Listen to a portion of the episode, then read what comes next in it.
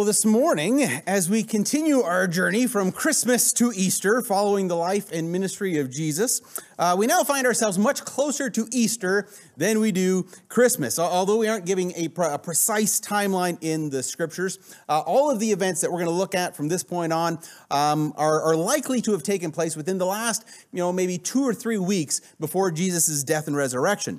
Now, that being said, there's a lot of stuff that happens in those last two or three weeks. Uh, before that. Uh, in fact, if you were to read through the book of John, you'd see that about the last half of the book of John all happens within those last two to three weeks. Uh, and so that's probably helpful for us to remember as we go through our story t- this morning.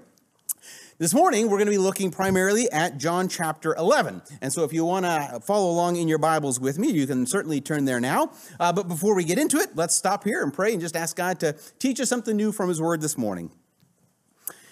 Dear God, we thank you so much for this day that we can gather once again in this place. We can open up your scriptures and we can read the, these messages that you've given to us uh, to instruct us, to encourage us, to exhort us to, to love and good deeds, uh, to help us know more about who you are and, and who we are, even. Uh, so I pray that you would open up our minds, that we would uh, be receptive to what you're saying to us through your Holy Spirit, um, and that we would adjust our lives accordingly as we, we continually become a little bit more like you. May we grow to love you more and more through the things that we are about to, to read and learn this morning. In Jesus' name we pray. Amen. So, John chapter 11, we're going to start at verse 1, and it begins like this A man named Lazarus was sick. He lived in Bethany with his sisters, Mary and Martha. This is the same Mary who later poured expensive perfume on the Lord's feet and wiped them with her hair. Her brother Lazarus was sick. So the two sisters sent a message to Jesus telling him, Lord, your dear friend is very sick. And we'll stop there for now. So here we're introduced to three significant characters in the life of Jesus. There's, there's three siblings uh, Mary, Martha, and Lazarus. And we quickly see that these three seem to hold a, a bit of a special place in the life of Jesus. Uh, specifically, in verse 3, we read that these, these two sisters refer to Lazarus as Jesus' dear friend. So, right away, this tells me that this plea for help uh, for Jesus is not like most of the other pleas for help that Jesus would receive on probably a daily basis. You know, these are not random strangers that just hear that Jesus is coming through and so they, they send message, come help me for, for whatever the, the, the ailment is. You know, kind of like what we saw even a few weeks ago with, with Jairus, with his sick daughter or, or the bleeding woman. Uh, but rather, these are actually some of Jesus's closest friends. In fact, as we read through the rest of the Gospels, we see that Jesus, on, on more than one occasion, is at their house for a, for a dinner party and just hanging out with them. Uh, so, so Jesus is actually pretty close with this family. They're, they're some of his, his closest and dearest friends.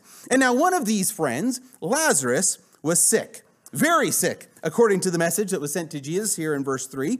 Now, if you've been with us for these past several weeks as we've been following Jesus, uh, looking at his life and ministry, you'll recall how Jesus always seems to have compassion for anyone in need. You know, when, when the wine ran out at that wedding, he, he turned the water into wine for them. Or, or when uh, all the crowds of people were following Jesus, listening to him teach, and it was the end of the day, they're all getting hungry, Jesus multiplied fish and bread for them to eat. Uh, and, and, then also, as we just uh, talked about, when Jairus' daughter was, was sick and dying, Jesus stopped whatever he was doing to go and heal this young girl. It seems Jesus always had compassion for those in need. And so, certainly, if Jesus had compassion on, on these strangers that he didn't even know, certainly he'll have compassion on his dear friend Lazarus. So, let's read what he does. Verse 4 But when Jesus heard about it, he said, Lazarus' sickness will not end in death. No, it happened for the glory of God, so that the Son of God will receive glory from this. So, although Jesus loved Martha, Mary, and Lazarus, he stayed where he was for the next two days. Now, this seems a little bit out of character for Jesus. His dear friend Lazarus is sick, very sick, sick enough that his sisters send message to Jesus Jesus, your dear friend is sick, hoping that Jesus will come and heal him. But what does Jesus do? Well, apparently nothing, right? He did nothing. He did not go and heal Lazarus. He, he just stayed right where he was for the next two days. Why would he do that? Why would he not immediately, you know, head off to, to, to Bethany to heal Lazarus? Well, there's two clues in this passage. The first clue is in what Jesus says in verse 4. Uh, he says, Lazarus' sickness will not end in death. No, it happened for the glory of God, so that the Son of God will receive glory from this. Now, that, that almost sounds a little bit cryptic, but the bottom line seems to be that Lazarus was sick so that God would be glorified. Now, of course, Jesus didn't say how God would be glorified. Uh, that would actually become a little bit more clear later on in the story. But at this point, all we need to know is that God was going to be glorified through this sickness. And we think, well, well, wouldn't God be glorified if Jesus went and, and healed Lazarus? I mean, Jesus did that on, on many other occasions, and, and, and people gave glory to God for that. Well, yeah, I, I think that's probably true. God would be glorified if Jesus went and healed Lazarus. But God had something much bigger in mind. By not healing Lazarus, God was preparing to do something later that would be much more impactful and would bring much more glory to God. But if Jesus were to intervene now and to heal Lazarus at this point, well, then all those, those more glorious things simply wouldn't have a chance to happen. And that, I think, can probably be a good encouragement for us as we go through our struggles today. You know, sometimes we struggle to understand why God doesn't, you know, heal our sickness or, or, intervene in our situation, whatever that situation may be. We may feel like God's ignoring our cries for help or, or he's withholding his goodness from us for whatever reason. But that's simply not the case. Sometimes God allows us to go through really difficult things in life so that ultimately he will be glorified. And if he were to intervene now, God wouldn't get the glory for what he was about to do through that situation. And, I know that that can be sometimes a little hard for us to accept. We would much rather be rescued now from our situation than to endure it for, for weeks or, months or even years. Uh, but lest we think that, that God is He's willing to make us suffer for His glory, that's not quite true either. God is always working not only for His glory, but also for our good. Um, I read a, a, quote from a, a guy named Jerry Bridges this week. He said, God never pursues his glory at the expense of the good of his people, nor does he ever seek our good at the expense of his glory. He has designed his eternal purpose so that his glory and our good are inextricably bound together. Isn't that encouraging? God's glory and our good are inextricably bound together. God never chooses one or the other. They're always both right? It's it's it's one and the same. God's glory and our good is tied together. And so when we're going through those difficult times in life or when we're we're suffering or whatever it is we can know that through that god is going to bring about his glory and our good. You know this is a, a great comfort and encouragement for us and this is actually what we see in this passage. Uh, in verse 5 and 6, we see the second clue for why Jesus didn't immediately go and heal Lazarus, although we might not catch it in the NLT as well. I, I noticed the, the NE, or the NIV actually puts it a little bit clearer, uh, and I'll read that for you.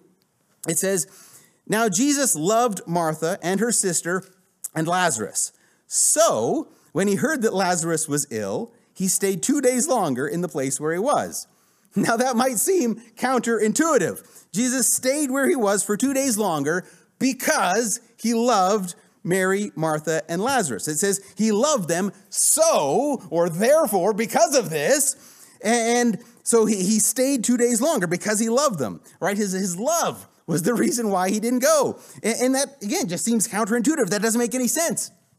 But Jesus knew that his delay was for their benefit. You know, healing Lazarus now would actually rob them of the good that God had in mind for them. And again, I'm sure that didn't make any sense to them at the moment. Uh, they probably had no idea why. But we'll see, as they did in time, that God was making perfect sense.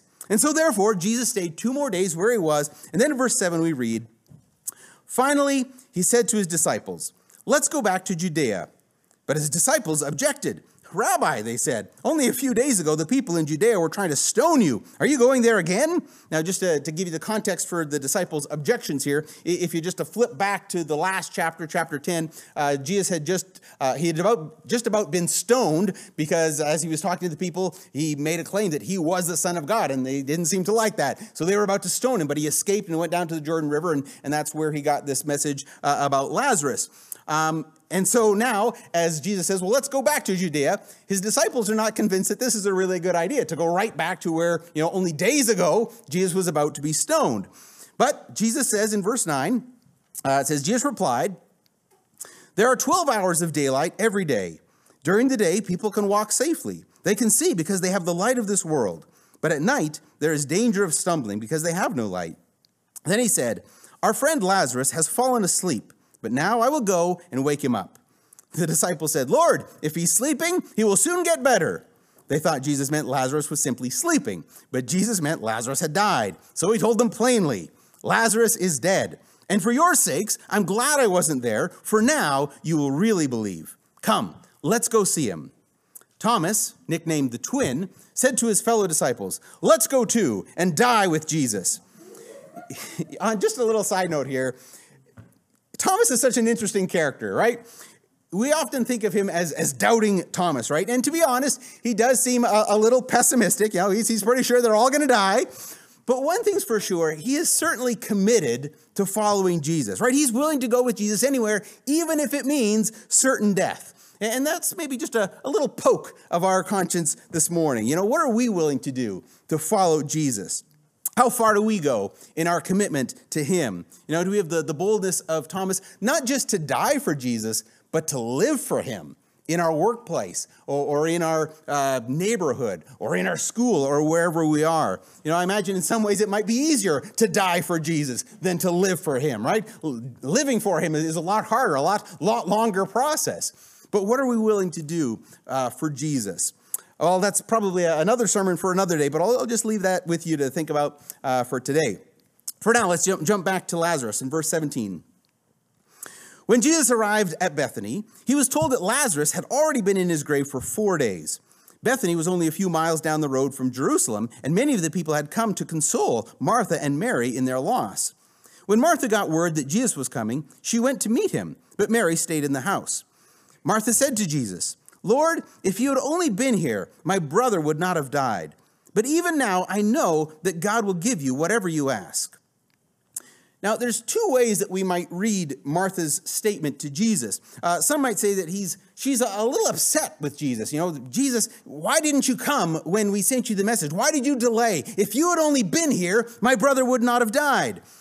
But you know, I'm not sure that that's the tone here. Um, it seems that this is maybe more of a, a statement of, of just regret and grief uh, just part of that natural process of grieving the loss of a loved one. You know, it's going through all those those what if questions that we all go through when a tragedy happens. You know, what if that person hadn't hadn't driven to, to work that day, or, or or what if they had made a different decision, or you know, if, things had just happened differently. You know, and when we go through all those different what ifs, and and I think that's maybe the tone of of Martha here. She's she's just working through the natural process of grief, and she says, Lord, if you had only been here, my brother would not have died. I don't think she's accusing Jesus, but really, she's actually stating her, her faith and confidence in him. You know, if Jesus had been here, he surely would have healed her brother. And we can see that in, verse 22 as well when she adds, But even now, I know that God will give you whatever you ask. Right? She's reaffirming her trust and her faith, uh, faith in Jesus even as she struggles through the grief and the loss of her brother. And so Jesus replies to Martha in verse 23. Jesus told her, your brother will rise again. Yes, Martha said, He will rise when everyone else rises at the last day. Jesus told her, I am the resurrection and the life. Anyone who believes in me will live, even after dying. Everyone who lives in me and believes in me will never, ever die. Do you believe this, Martha? Yes, Lord, she told him. I have always believed you are the Messiah, the Son of God, the one who's come into the world from God. When when uh, Jesus stated that Lazarus would rise again, Martha readily affirms that. She believed, as all other Jews did, that at the end of time, all the righteous would be raised to spend eternity with God. But it seems that what she didn't fully understand was that the one who would raise them to life again was the very man who was standing there in front of her. And so Jesus says to her in verse 25, I am the resurrection and the life. I'm the one who brings the dead back to life. Uh, anyone who believes in me will live even after dying. Everyone who lives in me and believes in me will never, ever die. Do you believe this, Martha? He asks. And Martha affirms that she did believe. Uh, she says she's always believed that Jesus was the Messiah, the Son of God. But you know, I still don't think she fully got it. I mean, maybe she was close, but not fully, because if she had, don't you think she would have asked Jesus right there to, to raise her brother back to life? You know, if he was the Son of God and had the power to raise the dead back to life, well, why? What's stopping Jesus from raising up right here and now? But it seems that that thought doesn't even cross her mind. That, that's, that's not on her radar at all. I mean, sure, Jesus could heal the sick, but, but raise the dead? You know, didn't even think of that. Well, hold that thought for now because from here the, the scene shifts from Martha to Mary. It says in verse 28 Then she, which is Martha, returned to Mary. She called Mary aside from the mourners and told her, The teacher is here and wants to see you. So Mary immediately went to him. Jesus had stayed outside the village at the place where Martha met him. When the people who were at the house consoling Mary saw her leave so hastily, they assumed she was going to Lazarus's grave to weep. So they followed her there. When Mary arrived and saw Jesus, she fell at his feet and said, Lord, if you had only been here, my brother would not have died. Now, it's interesting that, that Mary greets Jesus with the exact same thing that Martha did. Lord, if you had only been here, my brother would not have died. But this time, instead of responding to Mary in the same way that he responded to Martha with, with the encouragement that I am the resurrection and the life, something very different happens. Look at verse 33. When Jesus saw her weeping, and saw the other people wailing with her, a deep anger welled up within him, and he was deeply troubled. Where have you put him? He asked them. They told him, Lord, come and see. Then Jesus wept. Now, this is pretty interesting. First of all, why did Jesus get angry when he saw Mary and the others weeping? And then, secondly, why does Jesus express his anger or whatever it is that he's welling up within him? with his own weeping. Now, of course, those who are nearby looks at they look at Jesus, and, and, it's not too surprising. After all, Lazarus was Jesus' dear friend, and it'd be quite normal for someone to, to weep in that situation. And actually, in verse 36, we see that people just thought Jesus was weeping because of, of how much he loved Lazarus. Uh, it says in, in verse 36, the people who were standing nearby said, See how much he loved him? But some said, This man healed a blind man. Couldn't he have kept Lazarus from dying? It almost comes across as if the people were, were expressing sympathy for Jesus because, you know, even though, even though he had the, the power to heal the sick, it, it seems that, that uh, bringing, the, saving Lazarus was out of his, his reach. Somehow that was just beyond his abilities. And, and of course, we know that that certainly wasn't beyond his abilities. Jesus very well could have uh, kept Lazarus from dying, uh, but we know that God had other plans. So, what exactly is going on here, though? It doesn't seem too likely that, that Jesus is weeping simply over the, the loss of his friend Lazarus. Uh, I mean, he just finished telling Martha that he has the, the power over life and death. And what's more, Jesus already knew what he was going to do to, to change this situation. He knew how he was going to bring glory to God um, through all of this, even two days before he left from, uh, for Bethany. So, why is he weeping now? Well, this is one of those situations where the Bible doesn't offer us any specific explanations, but we can kind of piece together the clues to, to make a, a good educated guess. One of our big clues is the fact that as Jesus saw Mary and the others weeping and wailing over the loss of Lazarus, that Jesus had a deep anger welling up within him. The, the NET says uh, he was intensely moved in spirit and greatly distressed. You know, what would cause Jesus to, to feel such a deep feeling of, of anger or, or distress in this moment? Well, I, I think after a, careful study of some different commentaries and some different word studies to try to figure out what is going on here, uh, I would conclude that Jesus was angry about the pain and the anguish that was inflicted upon the people that he loved. He was angry uh, about the, the, the, devastation and the suffering brought into the world by sin and death. You know, as Jesus looked at the grief of Mary, you know, one of his, his dear friends, and, and, the grief of the crowds of, of family and friends, I think it, it broke his heart to see their suffering because of sin's greatest consequence, which is death. You know, even though Jesus already knows how he's going to change this situation and turn their, their mourning into joy, in the moment, he feels their grief. He shares their pain. You know, it was never God's intention for humanity to suffer the way that we do because of sin and death. You know, that was not part of God's design for us. And so it pains him to see us suffer. It makes him angry to see us get hurt, much like how a parent might get angry when they see someone hurting their children. No, I think God, well, I know He loves each one of us, and He weeps when we are hurting. You know, God's not some, some stoic, unfeeling God out there somewhere in the heavens, uh, just kind of coldly watching over the events of the earth. No, he, he weeps with us. He longs to rescue us from our suffering. I think he longs for the day even more than we do, when he will do away with all sin and all suffering, and we, his children, can live in, in peace and joy for all eternity. And even though that day is still yet to come, Jesus was about to give Mary and Martha a, sneak peek of what that day is going to be like. Uh, it says in verse 38 Jesus was still angry as he arrived at the tomb, a cave with a stone rolled across its entrance. Roll the stone aside, Jesus told them. But Martha, the dead man's sister, protested, Lord, he has been dead for four days. The smell will be terrible. Jesus responded, Didn't I tell you you would see God's glory if you believe? So they rolled the stone aside. Then Jesus looked up to heaven and said, Father, thank you for hearing me. You always hear me, but I said it out loud for the sake of all these people standing here, so they will believe you sent me. Then Jesus shouted, Lazarus, come out.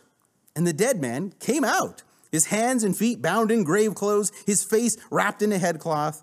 Jesus told them, Unwrap him and let him go. Many of the people who were with Mary believed in Jesus when they saw this happen. You know, what an incredible event. You know, in the midst of all the, the grief and the sorrow that comes with the death of a loved one, Jesus intervenes and he completely puts an end to that sorrow and grief. He, he brings the dead back to life. He, he restores the joy and, and that sense of wholeness to that family. The, the pain and the loss of death were, were completely reversed. It was a complete miracle. And this miracle is just a snapshot of what Jesus has been working to accomplish since before the time uh, began, before sin entered the world. Jesus is working to, to bring the dead back to life. You know, ever since Satan introduced sin and death to the world, he's been at work setting in motion the, the, the things necessary to reverse that process, uh, to reverse sin and death and all of their, their devastating effects, to restore our joy and our wholeness, to, to put an end to all sorrow and suffering and grief forever. And as we get closer to Easter, uh, we will look exactly to see how he did all that through his own death and resurrection. Uh, like I said, Lazarus' resurrection was really just a, a sneak peek. But today, I want to close with just three little reminders from our passage today. And, and hopefully, these will give you the, the encouragement that you need to get through your week. Number one, God is always working for your good and his glory. You know, there are many times when we simply do not understand why God allows us to go through such difficult and painful things in our life. We don't understand why he doesn't intervene and, and change our situation. Like, like Mary and Martha, we plead for him to, to come and, and bring healing and restoration, you know, to make things right before it's too late. But sometimes God chooses not to act in that moment. He waits two more days, or two more weeks, or two more years and many times we may never know why, but God knows why. He has a purpose in everything that he does or doesn't do. Like we read back in verse 4. But when Jesus heard about it, he said, Lazarus' sickness will not end in death. No, it happened for the glory of God, so that the Son of God will receive glory from this. So although Jesus loved Mary, Martha, or Martha, Mary, and Lazarus, he stayed where he was for the next two days. So can I just encourage you this morning that if Jesus seems to be delaying his intervention in your situation, if it seems like he's just ignoring your cries for help, please know that he hears you and he loves you. And whatever, whatever it is that he's doing or not doing in your life, he's doing it for your good and his glory. You may not see it now, you may not see it for a long time, but you can trust that he's going to do something amazing through this. And that leads us into the second reminder, and that is that Jesus shares your grief. You know, it's important to remember that even though God does allow some really hard things in life, it's never been his desire to see us suffer. He didn't create us for that. He created us to experience joy and, and peace and, and uh, life for eternity. It pains him to see us suffer. And he shares our grief. He shares our sorrow. He understands and he weeps with us. I think that's maybe why I love Revelation 21 4 so much. And I know I share this verse with you lots, uh, but I think this really captures the heart of God. Uh, as John describes the new heaven and the new earth, he says this at the end of time. He writes, God himself will be with them.